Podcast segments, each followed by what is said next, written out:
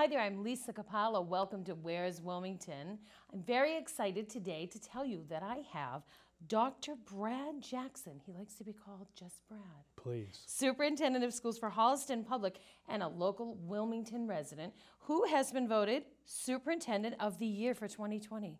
That's correct. Kudos to you. Thank you very much. And I know you don't like to focus on that, so we'll just sweep that out of the way. I would right? appreciate it.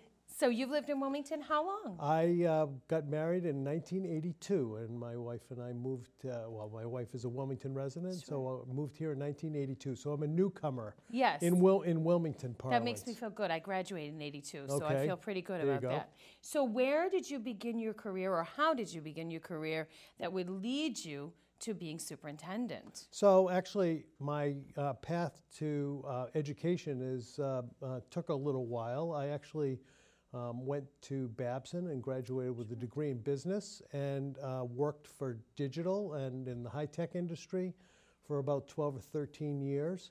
Um, and um, the uh, high tech bubble kind of burst, and um, I found myself looking for another opportunity. Uh, at the same time, I actually was on the school committee here in Wilmington, Right. and uh, was um, was um, um, enjoying that work. And uh, as the opportunity arose to kind of rethink my life and my direction, I decided that working in schools was something that interested me, and um, applied.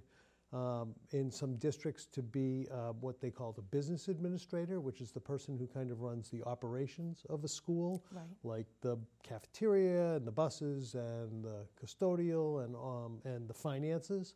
Um, and um, I, that's how I began uh, back in 1993. I was uh, so I've been working in central office and um, in school in school departments for um, since since then. I worked in New Hampshire.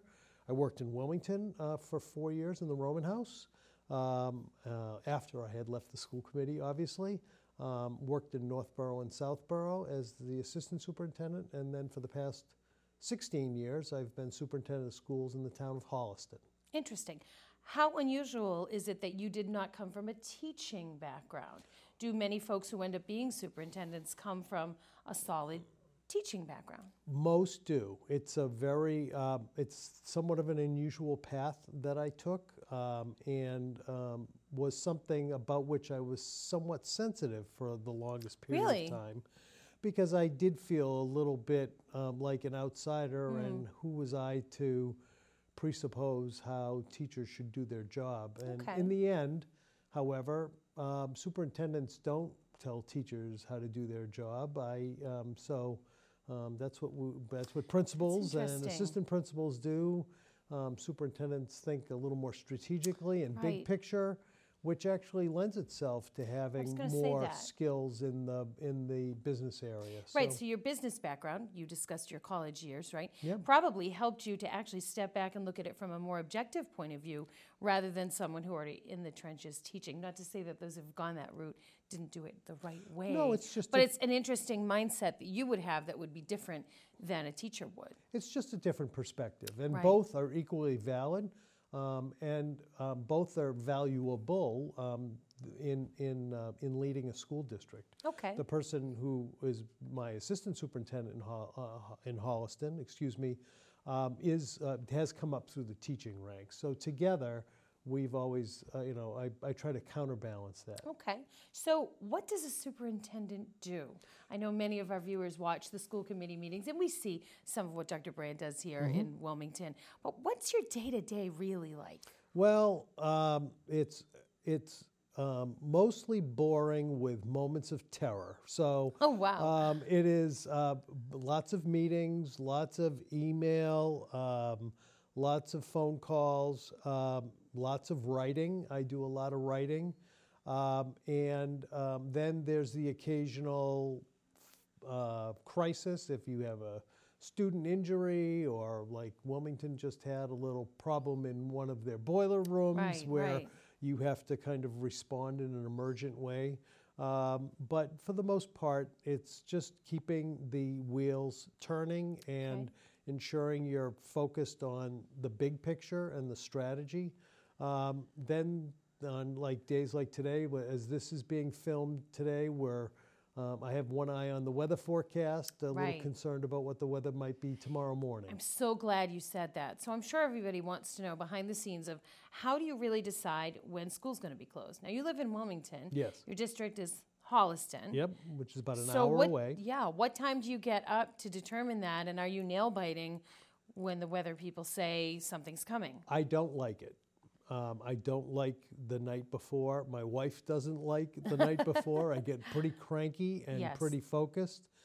Um, it is, uh, believe it or not, it's a very collaborative effort. Um, I, um, I actually, uh, when I worked in Wilmington in, in the Roman House, I actually had to do it, uh, cancel school once when the superintendent was away when I worked in Wilmington. But Right. you typically um, c- um, talk to the folks in DPW who are plowing the roads. You talk to uh, the uh, police department about the condition of the roads. You obviously watch a little TV and get a sense Sure. of what the weather forecast is going to be. Many school districts get customized weather forecasts um, about their particular area. Um, and then um, you collaborate with your colleagues. The one thing you don't want to be is you don't want to be the guy who's has school when everybody else around you cancels Right. and you look like a fool if it, if the snow really bad. So there's a lot of um, uh, there's a lot of um, uh, we we try to kind of all jump off the pier together Okay. um, whenever possible. That makes sense for two reasons. First of all, for safety's sake, but also not, you know, many of my teachers um, and staff live in uh, surrounding communities, so it's not just about the road conditions in your own community, but just in the general area. do you ever sort of feel like you can't make everybody happy? That this is You know? the most unforgiving decision you can make, Right. and because you make it at, I have to make my decision by between 4:45 and 5 a.m. And uh, so that we can notify people, we have people who have long commutes. Holliston is a school choice district, so not all our students um, live in Holliston. They can come from other communities um, to uh, to our school district, and um, so I have to make it a little earlier than some. Um, and but when you make it at five o'clock, you know the road conditions can be completely different at seven, at eight, at nine, and um, so it is. Um, there is all there are always a lot of Monday morning quarterbacks Right. um, that are ready to tell you that you were a moron. So learning self forgiveness and staying off the community boards. Uh, staying off Facebook that day is a very good idea. Yes. Excellent. Okay, when you found out that you won the American Association of School Administrators Award, what did you think about that? Well, it's um, it's it's a very it's a very uh, challenging thing to process. You try. I mean, obviously, a school district is not the work of one person, Correct. and so um, I am very, particularly because I'm not a teacher, I'm very reluctant and hesitant to take responsibility or to take um, kudos for the work of others. So I, I approached it with a source of pride and a sense of pride that my work was being recognized by my peers, and that makes me feel good. But it also um, makes me um, careful that I don't um, overstate my role. Um, you know, I can't ever see you doing well, that. I- Just talking to you. I, I, I, I appreciate that. I, I, um, I keep telling people that the superintendent of the year is not just a reflection of me, which at some level, I suppose you could make that argument it is, Right. but they don't uh, award that to people who lead lousy school districts. True. So True. um, it is a reflection of our district and of the community that supports education in Holliston, um, just like they do here in Wilmington. True. So, how do you feel the education system, this is a very broad question, has changed since you began your journey on the path to where you are now? Oh. Funding, um, you know, diversity and inclusion. What do you see really are the big hot button items that have come up as you've come up the ranks to the top where you're at? Well, I hope you have an hour, but um, I, I have some pretty specific thoughts about that. I, um, I think we in education are at a time never before seen um, since the 1890s when uh, our current educational system was essentially designed. Um, technology and the ac- instant access to information that children and we have has made knowledge less important than skills. You have to have some knowledge, Right, the wisdom to back up the but you have to have practical you have to have practical experience. Sure. You have to have skills. You have to have the skills to communicate. You have to have the skills to collaborate. You have to have the skills to think critically and to analyze things.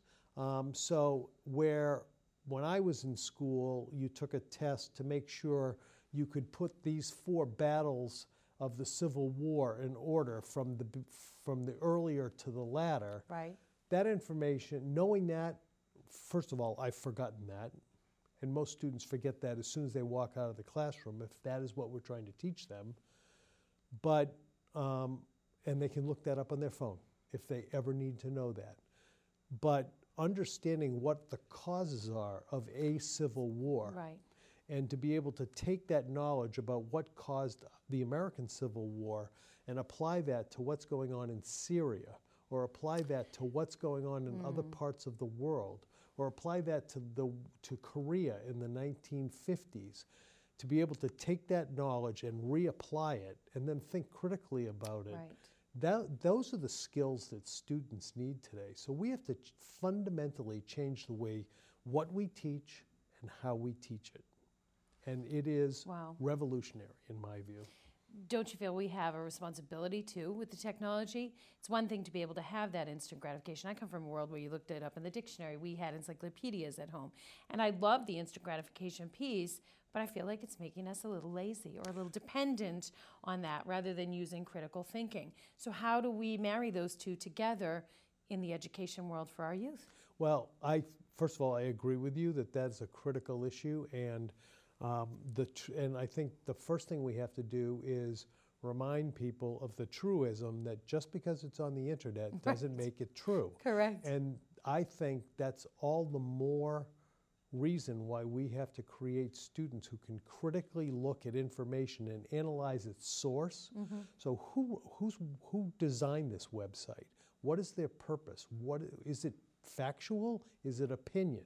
Those are skills that stu- we must teach students today because if it's on the internet, it's true, right? That's the Right. that's the, that's the one thing we have to make sure. So you're talking about life skills Yes. along with teaching, which is a little bit different than the model maybe when you and I were Absolutely. coming up through the ranks. How do you feel vocational schools play a role in this intricate piece of education? Whereas before it was everybody needs to go to college, and now we're sort of shifting that a little bit. How do you feel that plays a role in what's ahead as superintendent? Well, I think the role of vocational schools is a critical one in in um, in Massachusetts and in our country. And I think um, the the model of vocational education that we have in Massachusetts, and specifically here with Shawsheen Tech, which provides an awesome, awesome, awesome education to our students, is critical. Um, I think we have to be careful. I think there's been a little scope creep, if you will, and we have to be we have to make sure that we don't duplicate services between vocational schools and local schools so that they're cost effective and cost and efficient. Um, there's no reason why we have to have um, you know the same courses offered at Shawsheen Tech that are offered at Wilmington High School. That that doesn't make sense to us as taxpayers.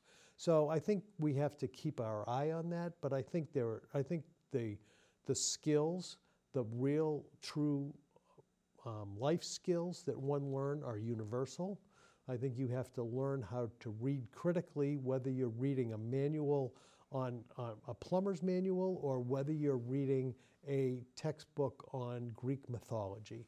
True. But I, um, but I also think we have to respect and recognize that skilled labor, plumbers, electricians, um, certified nursing assistants, all of those skilled positions are critical to our economy. And frankly, we, I think there are too many people who look down their noses at that and think college is the only answer. And I completely disagree with that. Just, just uh, think about that the next time your toilet's overflowing. Right, exactly. And what about the diversity and inclusion piece as far as education goes? How we're actually doing from where your standpoint is of making everybody feel welcome, included, and served? Well, that's a big challenge too, and it's and diversity and inclusion um, has many many different um, faces. It has some in the more traditional racial and ethnic areas, but there's also diversity of students in terms of sexual orientation, in terms of gender, in terms of gender identity, in terms of all of these different issues that um, and views and uh, that students uh, bring to the table. And um, our and our schools are a reflection of our society. Right. And our society is becoming more diverse. Our state is becoming more diverse. Our communities are becoming more diverse. We have differing um, income levels. Um, there's all sorts of levels, and then we also have different abilities.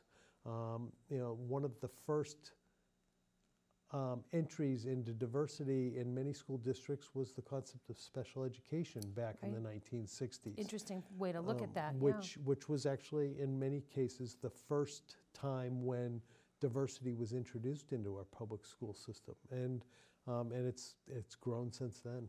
True. And we'll see more of that, I'm sure, as the times change and our school systems will reflect that. Yeah, hopefully. absolutely. Heavy is the head that wears the crown, though. That's Oh, quite a lot of work for Please. you to do. Well, actually, you know, respectfully, it's actually, I think what we have to re- remember is the, the, the, the, the um, impact that has on teachers. All of the issues that they have to juggle in a classroom today is much more different. They have students who have social emotional challenges. They have students who may have some defiant and they may have ADHD and they have the, or they or English isn't their primary the primary language they speak. Um, or they don't have the same cultural norms or cultural references that we have that we brought to the classroom.